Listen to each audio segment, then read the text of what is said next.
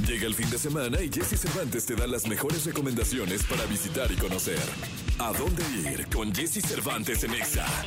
Ante la reciente baja de temperaturas en la CDMX por la cercanía del invierno, tenemos la opción perfecta para saciar tu antojo de una bebida caliente. Este sábado se realiza la Feria del Atole, en la que, como ya puedes imaginarte, podrás probar decenas de sabores de esta bebida, algunos inimaginables. La cita es en la Plaza Emiliano Zapata de San Nicolás Tetelco, en la alcaldía Tláhuac. El acceso será gratuito y se puede visitar desde las 8 de la mañana, justo a la hora en que más se antoja un atole.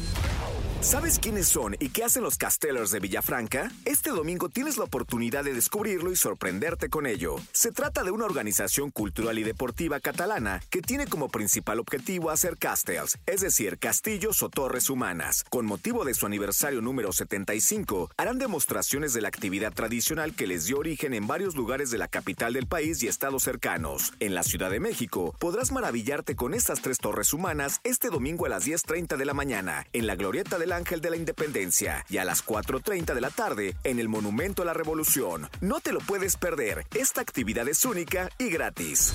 Este fin de semana podrás conocer a Amal, una marioneta de 3 metros y medio de altura que podrá verse por primera vez en la CDMX y sin costo alguno en varios lugares. La monumental marioneta llamada la pequeña Amal simboliza a una niña refugiada de 10 años que salió huyendo de Siria y recorre el mundo para encontrar a su madre. Esta representación busca llevar un mensaje de paz y sensibilización a todos los lugares del mundo que visita. Se puede ver de manera gratuita este viernes a mediodía en las islas de Ciudad Universitaria, el sábado a las 11 de la mañana en el Zócalo, a las 3.30 de la tarde en el Centro Cultural Los Pinos y el domingo a las 10 de la mañana en el Ángel de la Independencia.